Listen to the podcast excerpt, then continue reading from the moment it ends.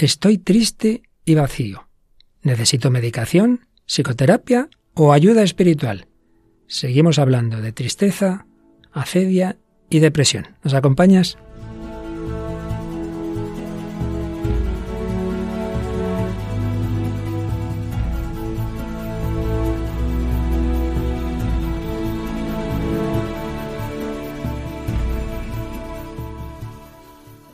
El hombre de hoy y Dios, con el padre Luis Fernando de Prada.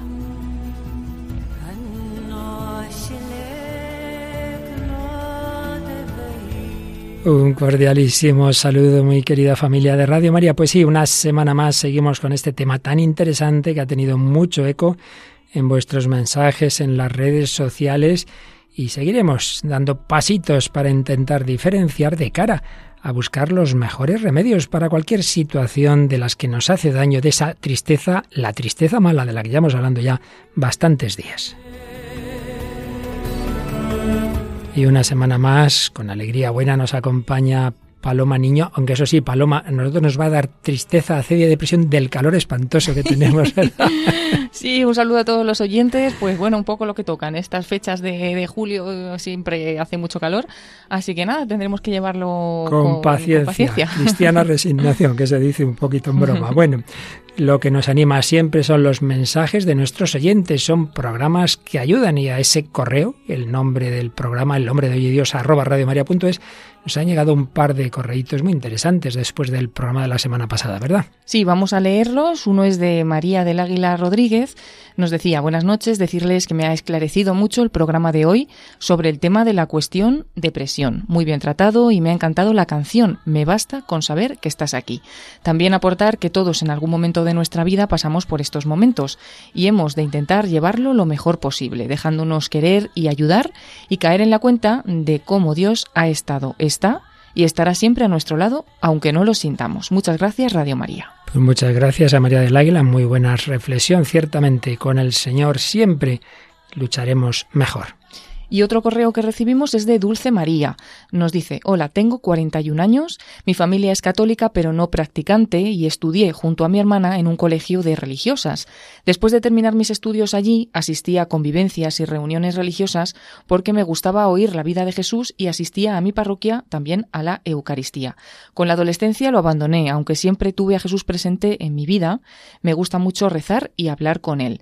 Hace unos meses estuve ingresada por trastorno de personalidad y comencé a rezar más y a hablar más con Jesús porque sé que me escucha y entiende. Y de esta forma espiritual fui saliendo de ese bache y tanto me apoyé en él que un día entendí lo que quería de mí que lo siguiera, y no hizo falta que lo repitiera. Empecé a trabajar en la catequesis con los niños de primera comunión y a hablar con mi director espiritual durante el discernimiento, y a comunicarme con la congregación en la que voy a hacer una experiencia. Nunca se sabe cuándo te llamará el Señor, pero lo que sé es que siempre está a mi lado. Un abrazo fraternal, Dulce María. Pues muy bien, muchas gracias Dulce María, y yo insistiría en lo que ha dicho de la dirección espiritual. Se mezcla, como ha dicho, el tema psicológico, el tema espiritual, por supuesto el Señor a todos nos llama la santidad, pero hay que afinar mucho en concreto por dónde va esa llamada. Pues vamos a seguir hablando de todo ello, dando pasitos, porque el tema mm, puede dar para muchísimos programas, no pretendemos ni mucho menos agotarlo, por lo menos que pensemos un poquito en ello, que superemos algunas ideas equivocadas y bueno, ya lo demás cada uno tiene que trabajarlo con su lectura, con su oración y con el consejo de quien te ayude en tu vida espiritual. Hoy seguimos pues usando diversos elementos en que vemos todo lo que puede tener que ver con estos temas de la tristeza, de la depresión, sea por motivo más espiritual, psicológico o médico. Bueno, una canción en la que no sabemos muy bien cuál es el motivo de sentirse mal y con un título así un poquito feo. Idiota, ¿de quién es? Sí, vamos a escuchar esta canción de Nena da Conte, eh, Idiota. Ah, sí, bueno, oye, sin faltar, ¿eh? sin faltar. Bueno, luego un, un, peliculón, aunque hay que decir que, como tantas veces decimos, no es que recomendemos el mensaje de fondo, pero está muy bien hecha, ciertamente. Sí, hablaremos de la película Las Horas. Que tuvo su Oscar ahí Nicole Kidman. Bueno, luego comentamos y un testimonio precioso, pues que en la línea de lo que estamos hablando. Escucharemos el testimonio de conversión de Mario, un joven madrileño. Con algunos cortes eh, donde él lo ha contado en una televisión online. Y como en otras ocasiones terminaremos ya con una canción cristiana, una vez más de Atenas Bénica, que nos animará a vivir en positivo con el Señor. Qué bien se está aquí Jesús contigo, aunque haga calorcito, pero el corazón de Cristo nos da un calor del bueno, el calor del amor. Pues vamos adelante con la edición 361 del hombre de hoy y Dios.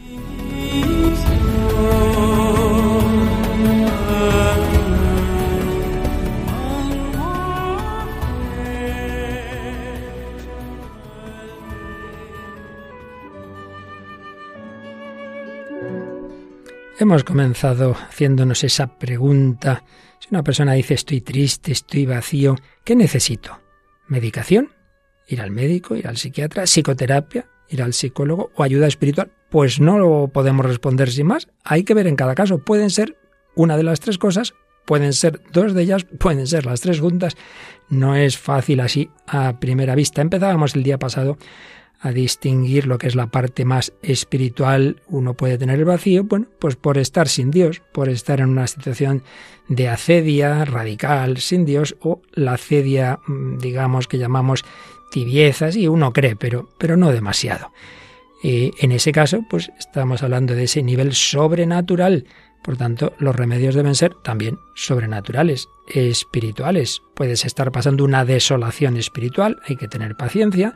Están esas reglas de San Ignacio, todo ese tratado de San Juan de la Cruz sobre las noches oscuras, pero también puede ser otra cosa. Puedes tú llevar muy bien tu vida espiritual y sin embargo hay temas psicológicos no están resueltos en ti. Y no digamos, pues puede haber algo en tu cuerpo que no funciona de manera que, aunque en el fondo de tu alma está la paz de Dios, tú no la sientes. Al revés, sientes tristeza, sientes desánimo, tienes una depresión.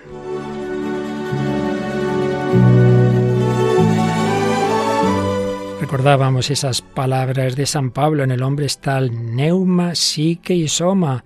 Sí, espíritu, alma y cuerpo, todo está relacionado, no son compartimentos estancos y puede que, varios de ellos pues tengan algún problema y todo se interrelaciona para bien y para mal. Nivel sobrenatural, ya hemos hablado en días pasados, poner esos remedios, la importancia de la dirección espiritual y decíamos ya algo el otro día de ese otro nivel, digamos, psicológico.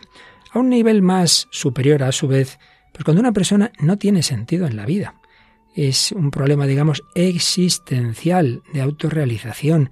Llega un momento en la vida y uno dice, ¿yo qué hago aquí? ¿Y yo qué hago aquí? Y decíamos que uno de los grandes psicólogos y psiquiatras que ha tratado de este tema era Víctor Frankl. De hecho, es famoso ese su libro, El diario de un médico en un campo de concentración, que en español se tradujo como El hombre en busca de sentido. Frankl vio que más allá de las depresiones, que existen a nivel médico, y más allá de las neurosis que son originadas por un conflicto psíquico, existe otro tipo de neurosis que él llamaba noógenas. Vamos a decir hoy algo más sobre esto. Si los de su época en Viena, Freud y Adler ponían como principal causa de las neurosis una sexualidad reprimida o, el, o el pretender ser uno el primero, la voluntad de poder, y por lo tanto una génesis psíquica de conflictos psíquicos. En cambio, Frankel iba viendo, sobre todo ya después de la Segunda Guerra Mundial, en una sociedad cada vez más del bienestar, que la causa es existencial. Bueno, en muchos casos, en otros, por supuesto, eh, habría otras razones. Señalaba cómo las sociedades contemporáneas, él hablaba de esa segunda mitad del siglo XX, se caracterizan por el nihilismo, la falta de sentido y de metas que conduce a la desazón, al tedio, al vacío existencial. Y esto, además, puede transformarse en una neurosis. Y es esas neurosis causadas por el vacío existencial. Mi vida no tiene sentido. Yo, ¿yo qué hago? A las que él llamaba neurosis noógenas. Es decir, causadas desde ese estrato, por así decir, espiritual, no en el sentido sobrenatural de la gracia de Dios, sino en el sentido de principios, de valores.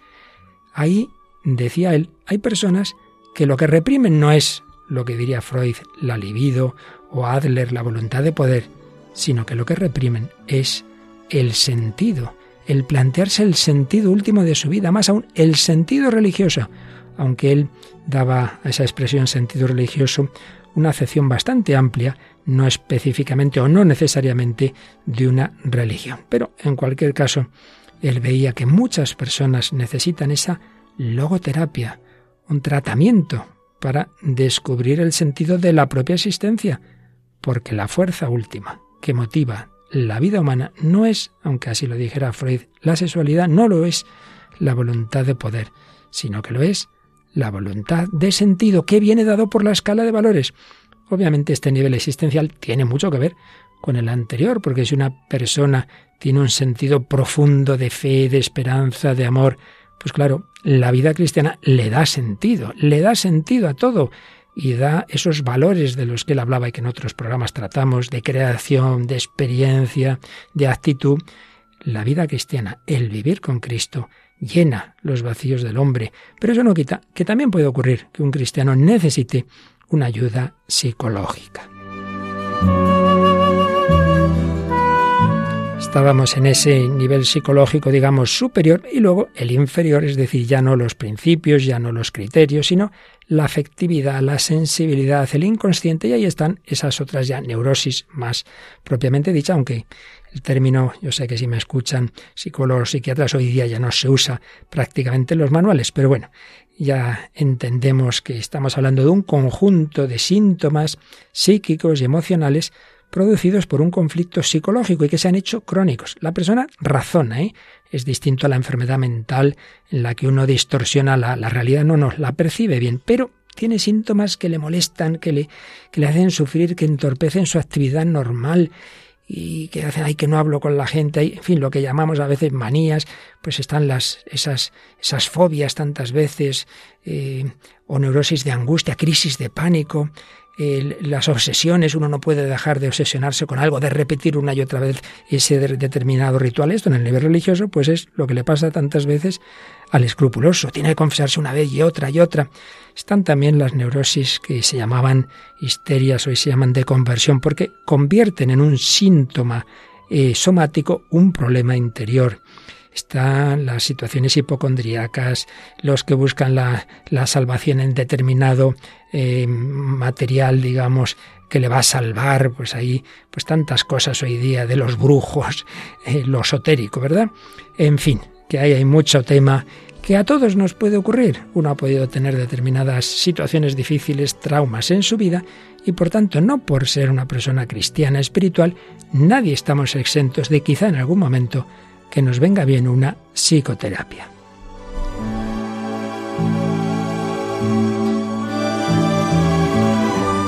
Nivel sobrenatural, la gracia de Dios, medios sobrenaturales, nivel psicológico superior, logoterapia, nivel psicológico, digamos, inferior, psicoterapias varias y, en tercer lugar, tenemos un cuerpo, nos guste o no nos guste, no somos ángeles. Y en este terreno del que estamos hablando, pues hay enfermedades, trastornos del estado de ánimo, que son muy fastidiosas, claro que sí. Y uno puede tener todos los motivos del mundo para ser feliz y sin embargo su cuerpo no le responde. Y tiene una tristeza y no hay manera de, de activarse y, a veces hasta le, le cuesta salir de la cama. Y como decíamos el día pasado, hay una mutua interrelación, para mal y para bien.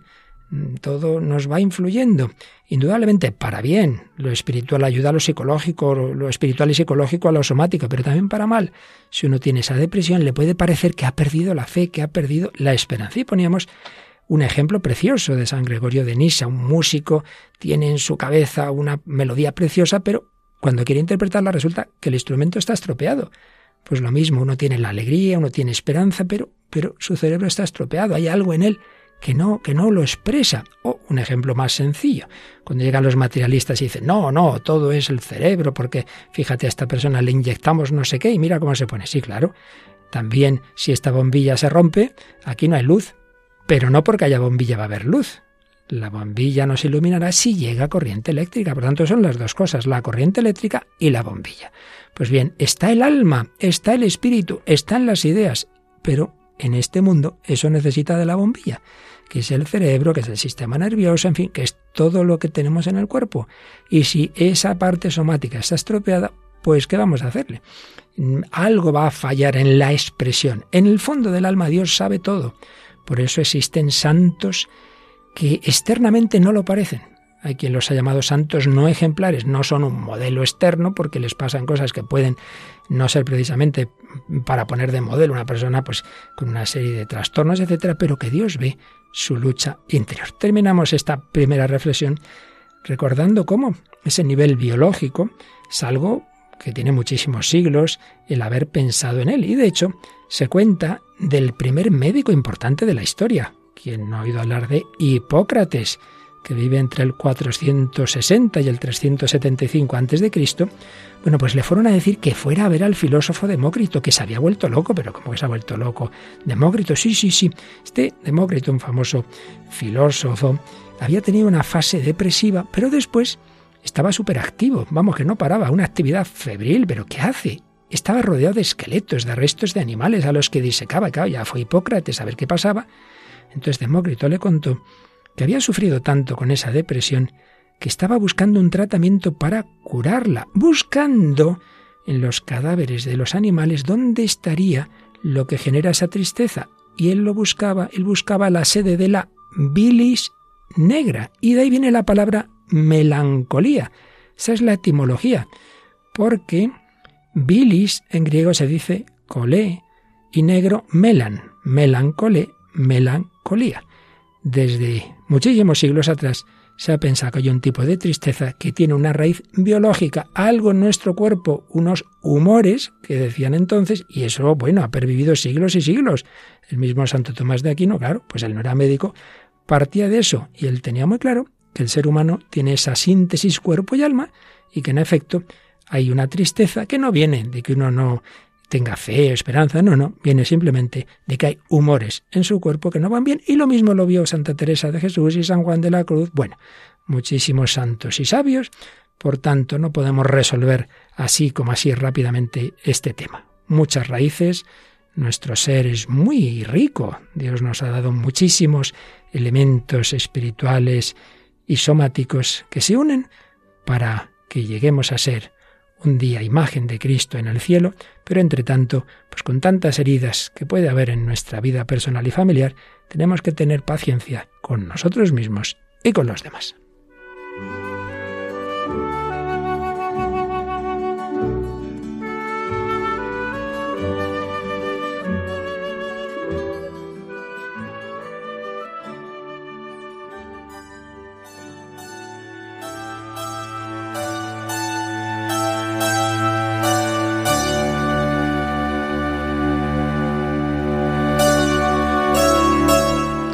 Pues aquí seguimos en Radio María, en El Hombre de Dios, Paloma Niño y un servidor, Padre Luis Fernando de Prada, hablando del discernimiento no fácil de las situaciones de tristeza, de vacío, de depresión, de acedia, de traumas psicológicos, no fácil, porque, como decíamos, hay muchos elementos que influyen. Ciertamente, cuando hay una depresión, es una situación muy dura. La familia lo pasa muy mal, y no digamos el enfermo que tantas veces dice, preferiría cualquier otra enfermedad antes que esta. Y si le preguntas, ¿pero qué te pasa? Pues no lo sabe, pues, pero, pero ha pasado algo, pues no, bueno, quizá eso.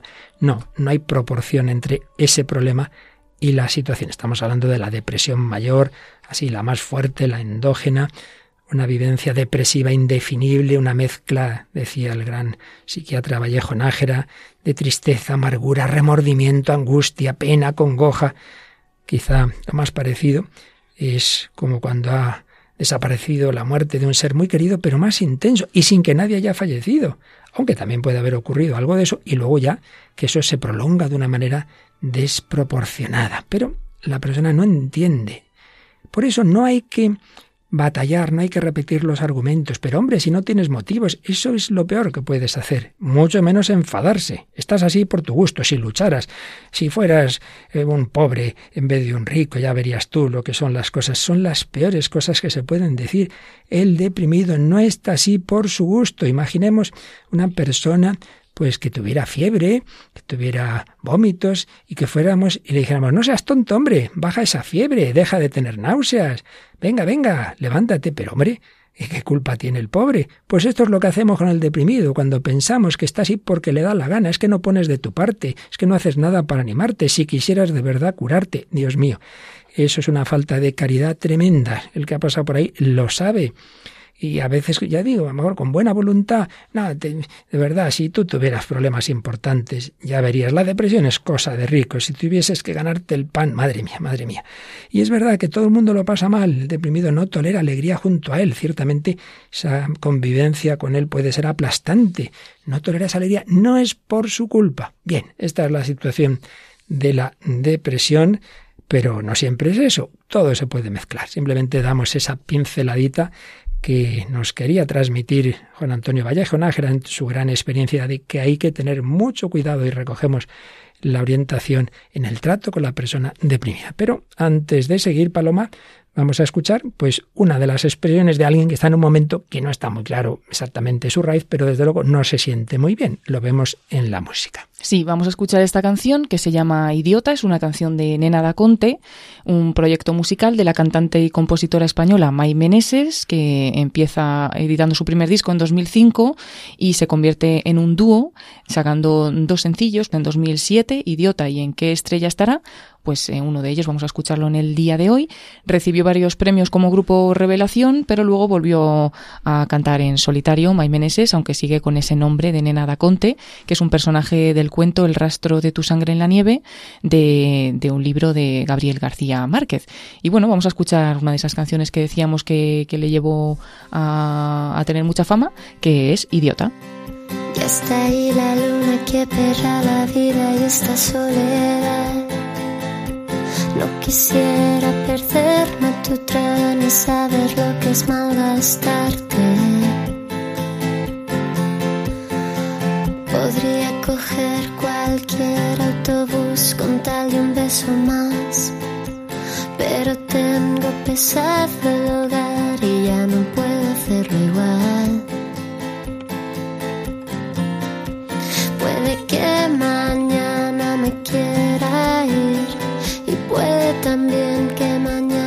sea la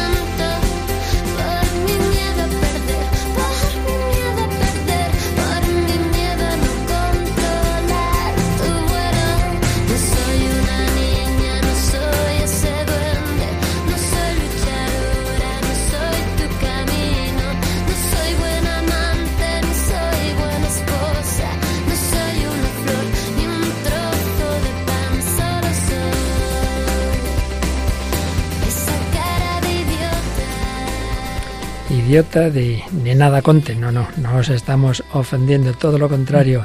Pues aquí seguimos en El Hombre de Dios, un servidor con Paloma Niño. Paloma, esta canción que nos has traído, que has subrayado de esta letra, así un poquito tristilla, ¿verdad? Sí, un poco pues la, la, falta de sentido, ¿no? Que tiene, porque dice, al principio empieza diciendo que, dice, qué perra la vida y esta soledad, o sea, como que, que nada, nada tiene sentido, ¿no? Y, luego lo va, lo va nombrando, porque dice, no soy luchadora, no soy buena amante, ni soy buena esposa, solo soy esa cara de idiota, ¿no?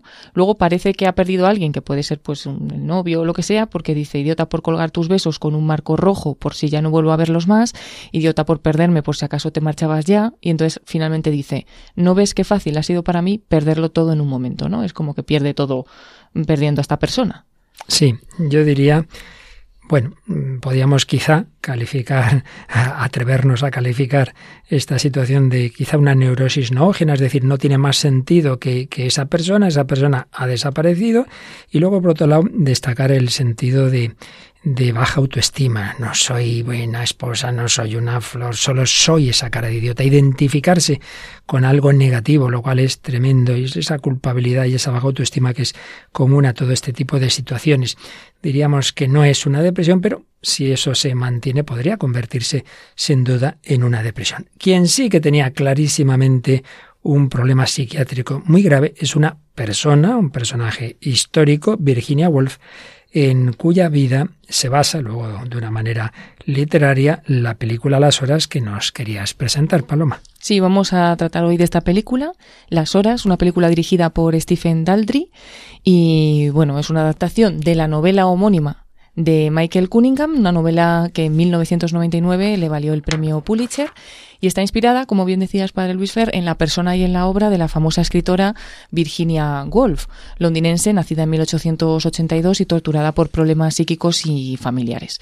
El argumento de la película nos cuenta la jornada de un día en la vida de tres mujeres que viven en épocas y lugares diferentes, pero todas ellas están unidas por una misma insatisfacción existencial.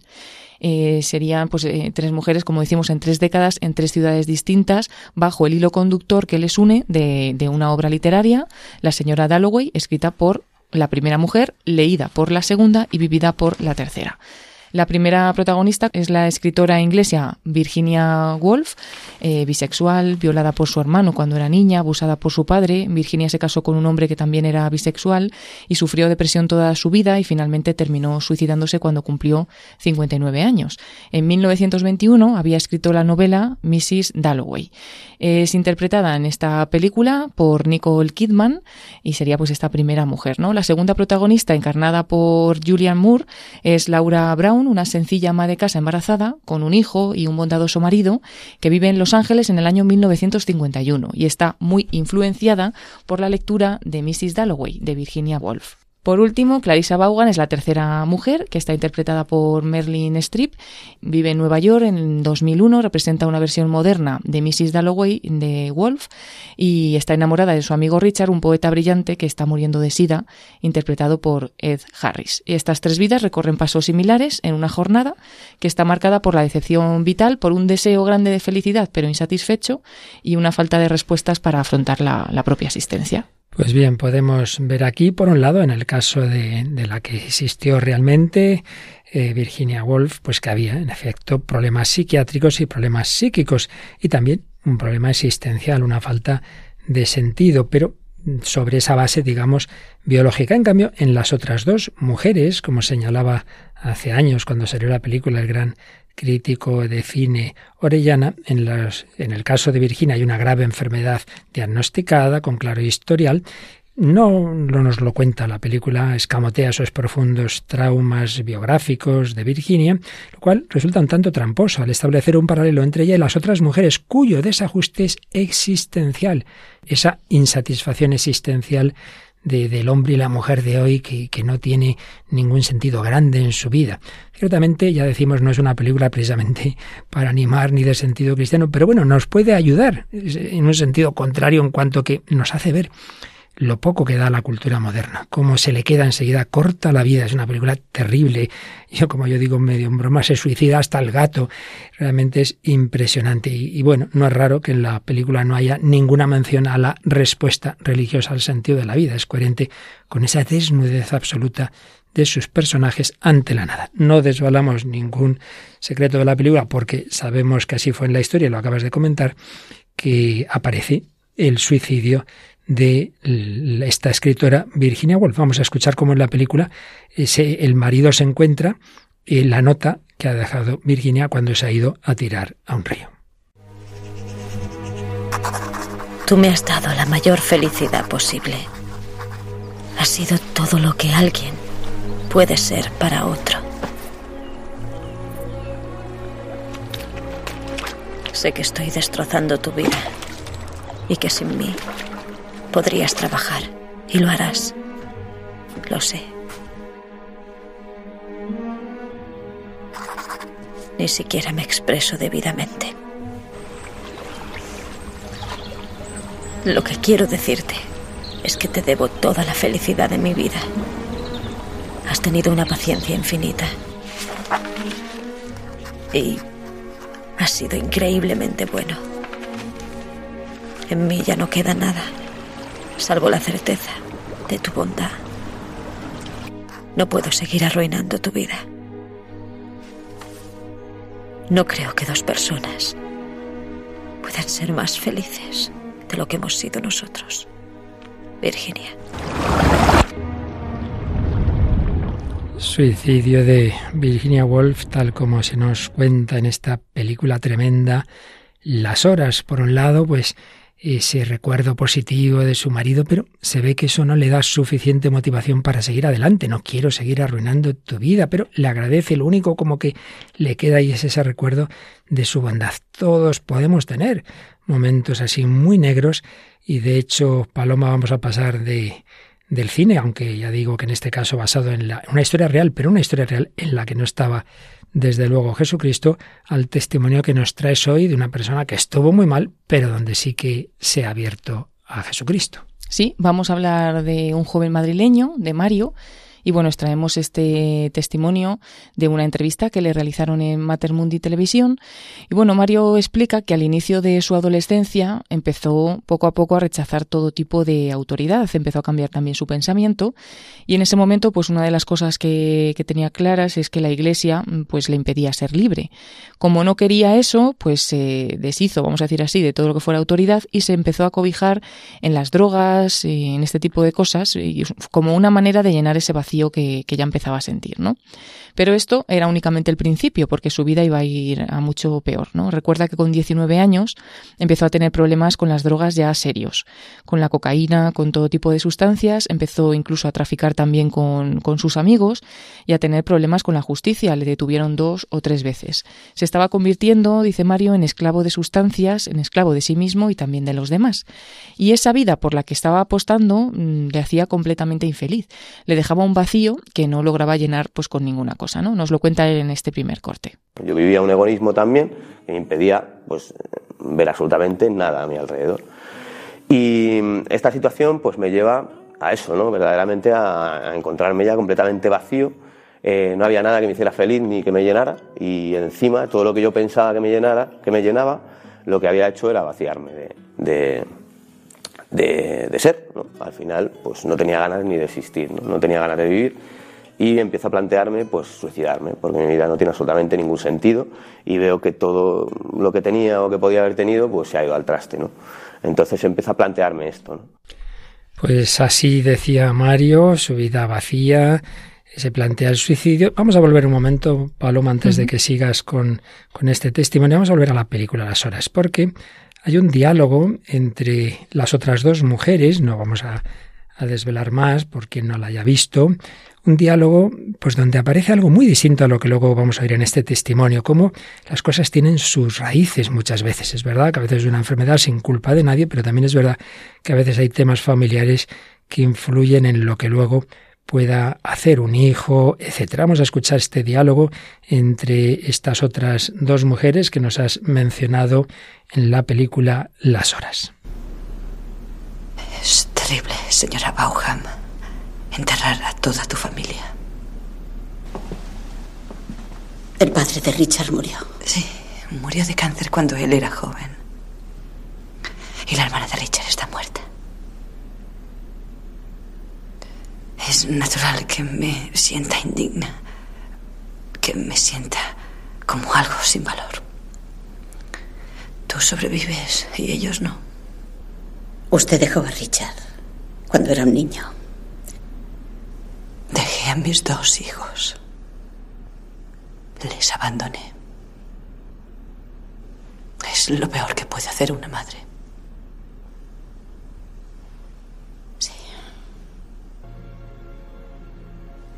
Hay momentos en que estás perdida y crees que lo mejor es suicidarte.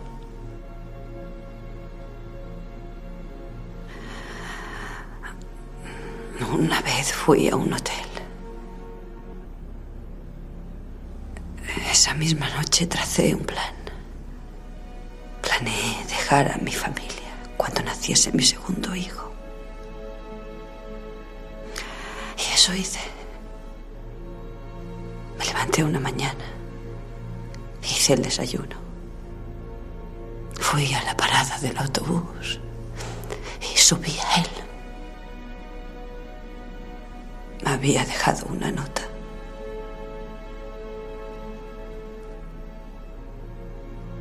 Conseguí un empleo en una biblioteca en Canadá.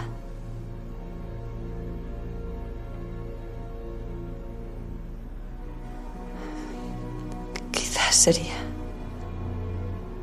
maravilloso decir que te arrepientes.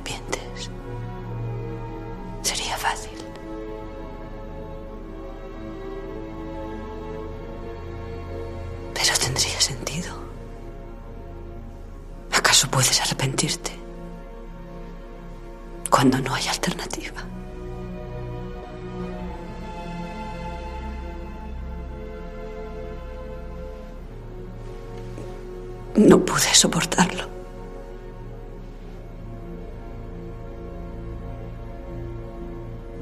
Y ya está. Nadie va a perdonarme.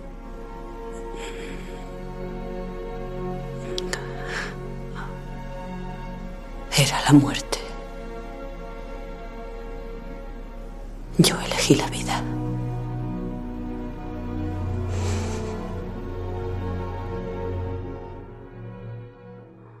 Bien, pues hemos oído este nuevo corte de la película Las Horas. ¿En qué te has fijado, Paloma?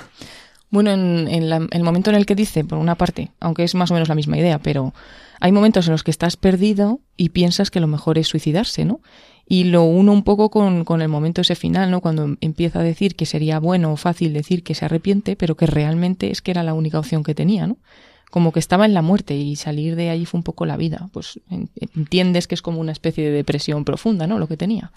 No se suicidó, pero tiene sobre sí esa carga de que abandona a sus hijos, ¿no? En ese momento eh, de crisis existencial. Yo también destacaría, bueno, hay una raíz, dices, hombre, pues es verdad, ha habido mucha muerte en su familia, pero claro, volvemos a lo de siempre, sin un sentido de fe, sin un sentido trascendente, eso hace mucho más daño.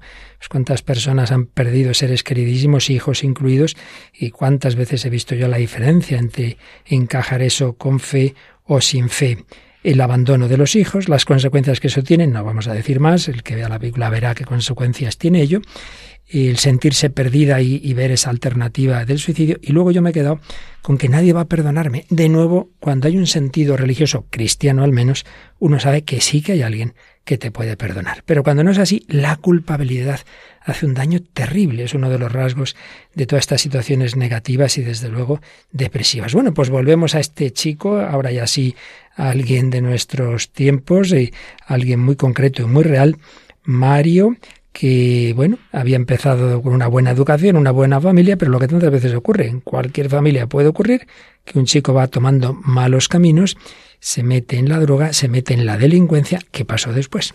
Sí, pues en ese momento en el que le hemos dejado, ¿no? Que tenía eh, ideas de suicidio, no tenía ganas de vivir, ¿no? Como decíamos con la película, ¿no? Se sentía perdido y lo, pensaba que lo mejor era, era suicidarse.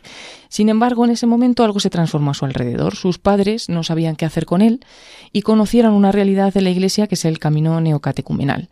Empezaron a vivir su fe de una manera más intensa y eso les dio la capacidad de amarme, dice Mario, en este sufrimiento y en esta forma de ser que yo tenía, porque respondía a todo con violencia y también robaba en casa. Ante esta situación, un día su madre se le acercó y le dijo Hijo mío, ¿no te das cuenta de que todo lo que te está pasando quizás es porque te has alejado de Dios? Y él le contestó ¿Y Dios, cuando me estaba alejando, dónde estaba? ¿Por qué no me impedía alejarme? Y ella le respondió que la libertad que Dios te da es auténtica y verdadera. Mario, pues una de las primeras cosas que le hizo no plantearse el suicidio y quitar un poco esa idea de la cabeza es la actitud que tuvieron sus padres en ese momento, porque vio que sus padres le devolvían un amor que él no reconocía como humano, porque con lo mal que se portaba él con ellos y en los líos en los que estaba metido, pues sin embargo sus padres le daban un amor muy fuerte, ¿no? Entonces él sabía, empezó a ver que era un amor que es el de Dios, ¿no? Que, que le rescataba y que estaba impidiendo que hiciera algo que no le convenía.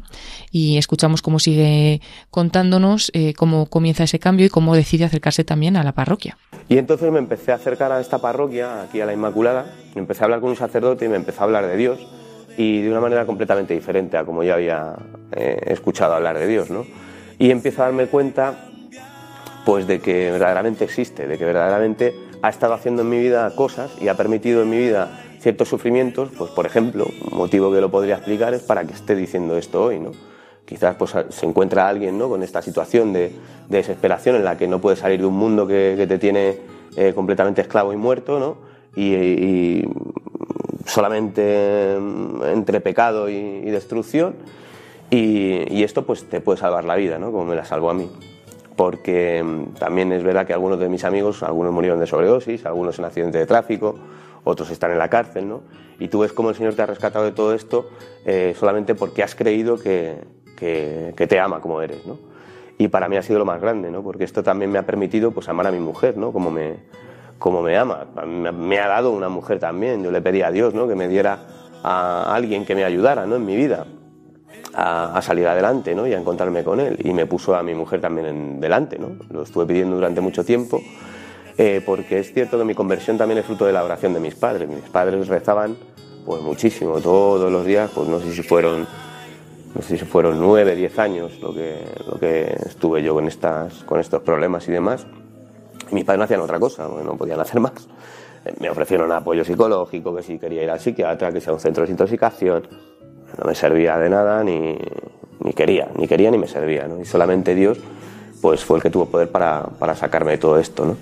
Bueno, y ahí dice Mario cómo se dio cuenta de que Dios estaba siempre presente en su vida, que también fue muy importante la oración, ¿no? Como su conversión fue fruto de la oración de sus padres, que llegar a su mujer fue fruto de su propia oración también, y ahora también cuenta que el hijo que tienen es fruto también de, la oración, porque tuvieron mucho sufrimiento, no se podía quedar embarazada su mujer, no venían los niños, y bueno, al final en un viaje a Tierra Santa, orando ante el Santísimo, eh, sacaron, bueno, leyeron en una en una palabra del Evangelio y, descubrieron, bueno, sintieron que iban a ser padres, porque abriendo la Biblia eh, encontraron la promesa que Dios le da a Zacarías de que tendría un hijo y se lo tomaron como una promesa que les hacía el Señor y así fue. Finalmente quedó embarazada eh, Amalia y tienen ahora un niño que no lo conseguían antes, pero en efecto sintieron como esa palabra dirigida. Bien, volviendo atrás, yo creo que en este caso está claro esa pregunta que nos hacíamos al principio, cada situación de vacío, de tristeza, que incluso puede llevarnos al suicidio, ¿qué raíz tiene? En este caso ya vemos que era de tipo espiritual. No tenía a Dios, era una crisis existencial por falta de fe y a través, primero de la oración de sus padres, del amor incondicional que ellos le ofrecen y luego de irse abriendo a la posibilidad de encontrar sentido en el Señor a través de la parroquia, a través de un sacerdote, pues dice cómo ha descubierto ese amor de Cristo. El Señor le ha rescatado, ha creído que le ama como es. ¿Qué diferencia entre esto y esas palabras tan tan vacías, ¿verdad?, que hemos oído en la película Las Horas, donde no hay ese amor de Dios, donde no hay una esperanza, donde no hay un amor, donde no hay un perdón y, alguien incondicionalmente contigo, ¿verdad? Claro, es que si no lo tienes te ves un poco abocado a, la nada y al sinsentido, pero así que cambia todo, porque bueno, pues él descubre que, que Dios está ahí, que le ama, que le perdona y es como que la vida te cambia de repente, ¿no? Y es curioso porque, claro, los pobres padres metidos en droga y tal le ofrecen psicólogos y tal, que a veces hay que hacerlo, repito, no, no seamos exclusivistas y ya lo veremos el próximo día, pero en este caso, ante todo, era un tema espiritual. Bueno, y cómo luego ya él mm, reflexiona más y más en la actitud de sus padres, cómo se da cuenta de lo, decisivo que ha sido para él ese amor incondicional y esa oración. Vamos a escuchar unas últimas palabras mirando hacia atrás eh, de, cómo el Señor se ha servido de sus padres y de, y de, un sacerdote al que entrevistábamos aquí hace unos meses, Paloma, para que él se encontrara con el amor de Dios. Sin embargo, en esta realidad, pues sí que encontrar una manera distinta de vivir la fe que sí que les dio esta, esa fortaleza que tuvieron para soportarme, ¿no? Y para soportar el sufrimiento que ellos padecían. Porque ver a un hijo matarse, pues no, no debe ser fácil, ¿no? Y, sin embargo ellos pues apoyaron muchísimo en el sacerdote, el que fue párroco de esta parroquia, Antonio Soler, y, es verdad que les ayudó muchísimo. Les decían, bueno, eh, y si Dios quiere que para que tú te conviertas tu hijo se muera de sobredosis, deja será Dios, tú quién eres, para eres tú Dios, para saber lo que le conviene a tu hijo lo que te conviene a ti, ¿no? Y, y en el momento que ellos se abandonaron en Dios, y empezaron a confiar en esto, en decir, bueno, pues en tu mano, Señor, encomiendo mi espíritu, ¿no? Un poco así. En el momento que se abandonaron fue cuando mi vida empezó a cambiar verdaderamente, cuando ellos em, reconocieron que, que, la historia la lleva Dios y que en esa historia incluía eh, que yo me perdiera en estos mundos de depravación, pues cuando ellos aceptaron esa, esa, realidad, mi vida empezó a cambiar la suya también. ¿no? Y para ellos fue un momento impresionante el día que les dije que quería confirmarme, y me confirmé con 26 años. Y el día que les dije que me quería confirmar, mi madre no se lo creía. O sea, decía, no, esto no puede ser, pero hijo mío, o sea, ya eran otro tipo de lágrimas, pero también a chorro, ¿no?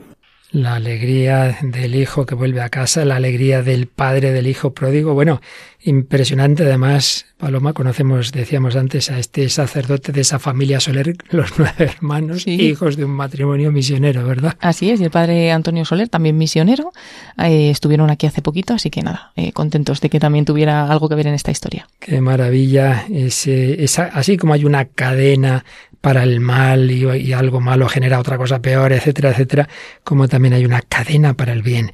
Y esto para los padres tantas veces que sufren tanto, no perder la esperanza, no dejar de rezar, no perder esa paciencia, ese amor incondicional, lo cual no quita que a veces hay que ponerse firme y serio con ese hijo, pero siempre desde el amor, no desde la desesperación de aquí no hay nada que hacer. Bien, pues un pasito más para ir entendiendo las posibles crisis, Puede ser, como en este caso, una falta de sentido de la vida, de sentido de fe, pues poner esos medios, rezar y intentar que esa persona ponerle en contacto con el Señor a través de, la parroquia, de unas catequesis, de un encuentro, de un, de un cursillo, de un retiro, todo lo que puede ayudar a que la persona se encuentre con el Señor, una conversación con, con alguien que le da un testimonio, con un sacerdote, etcétera, etcétera. Otras veces, pues también habrá que poner esos medios, esas terapias, porque también todos, también el más santo puede tener algún problema de ese tipo. Y también, no lo olvidemos, esa depresión biológica de la que ya hablaremos más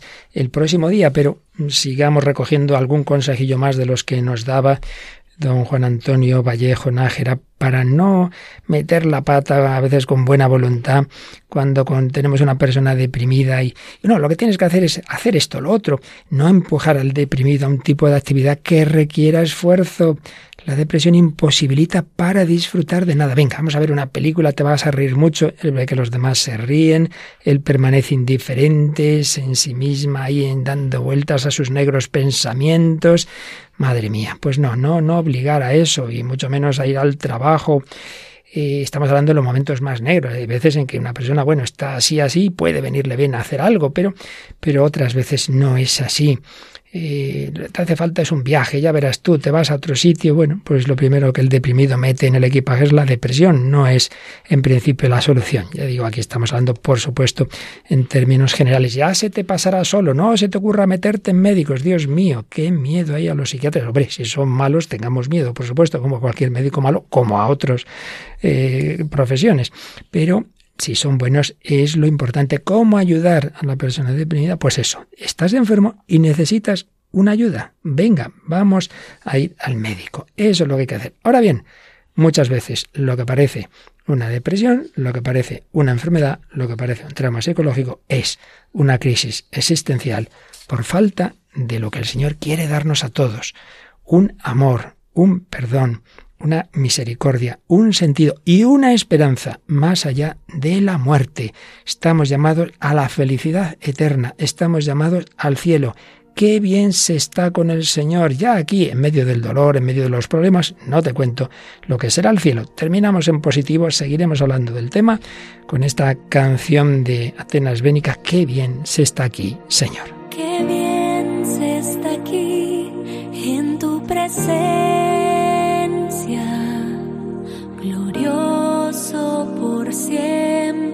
siempre,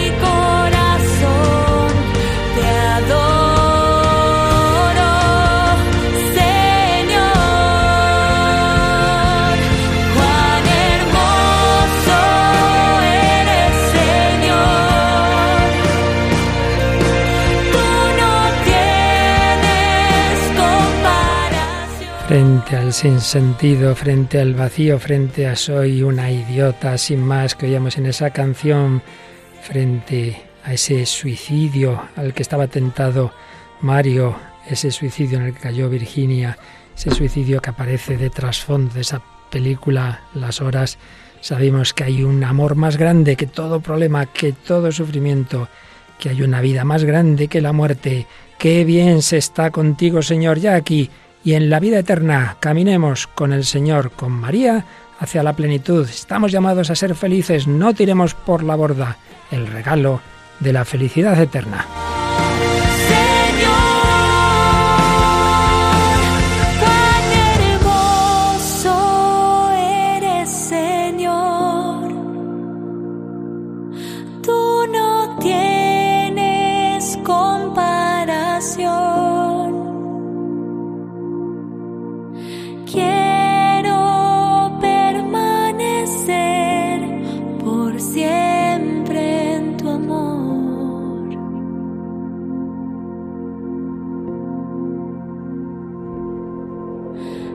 Bien se está aquí en tu presencia.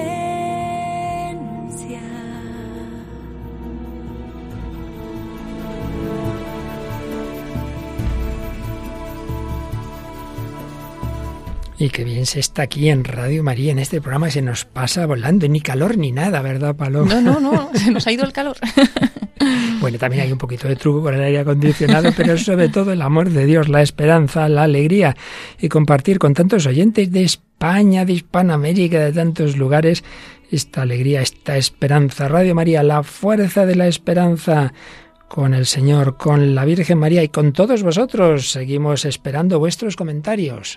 Sí, a través del correo electrónico el hombre de hoy y Dios arroba o también en nuestra página de Facebook buscándola por el nombre del programa, El hombre de hoy y Dios. Y nada, ahora también música que elevará nuestro corazón hacia lo alto. Música de Dios, nada más ni nada menos, con el padre Eusebio Guindano. Una maravilla también para estar ya con el Señor aquí en la tierra, especialmente con la música sagrada. Pues ahí os dejamos a todos vosotros en el amor de Dios. Agradecemos una vez más a Paloma Niño su inestimable colaboración y a todos vosotros el compartir aquí con Radio María con el hombre de hoy y Dios esta búsqueda del amor, de la esperanza, de la felicidad desde el corazón del hombre contemporáneo hasta el próximo programa, si Dios quiere.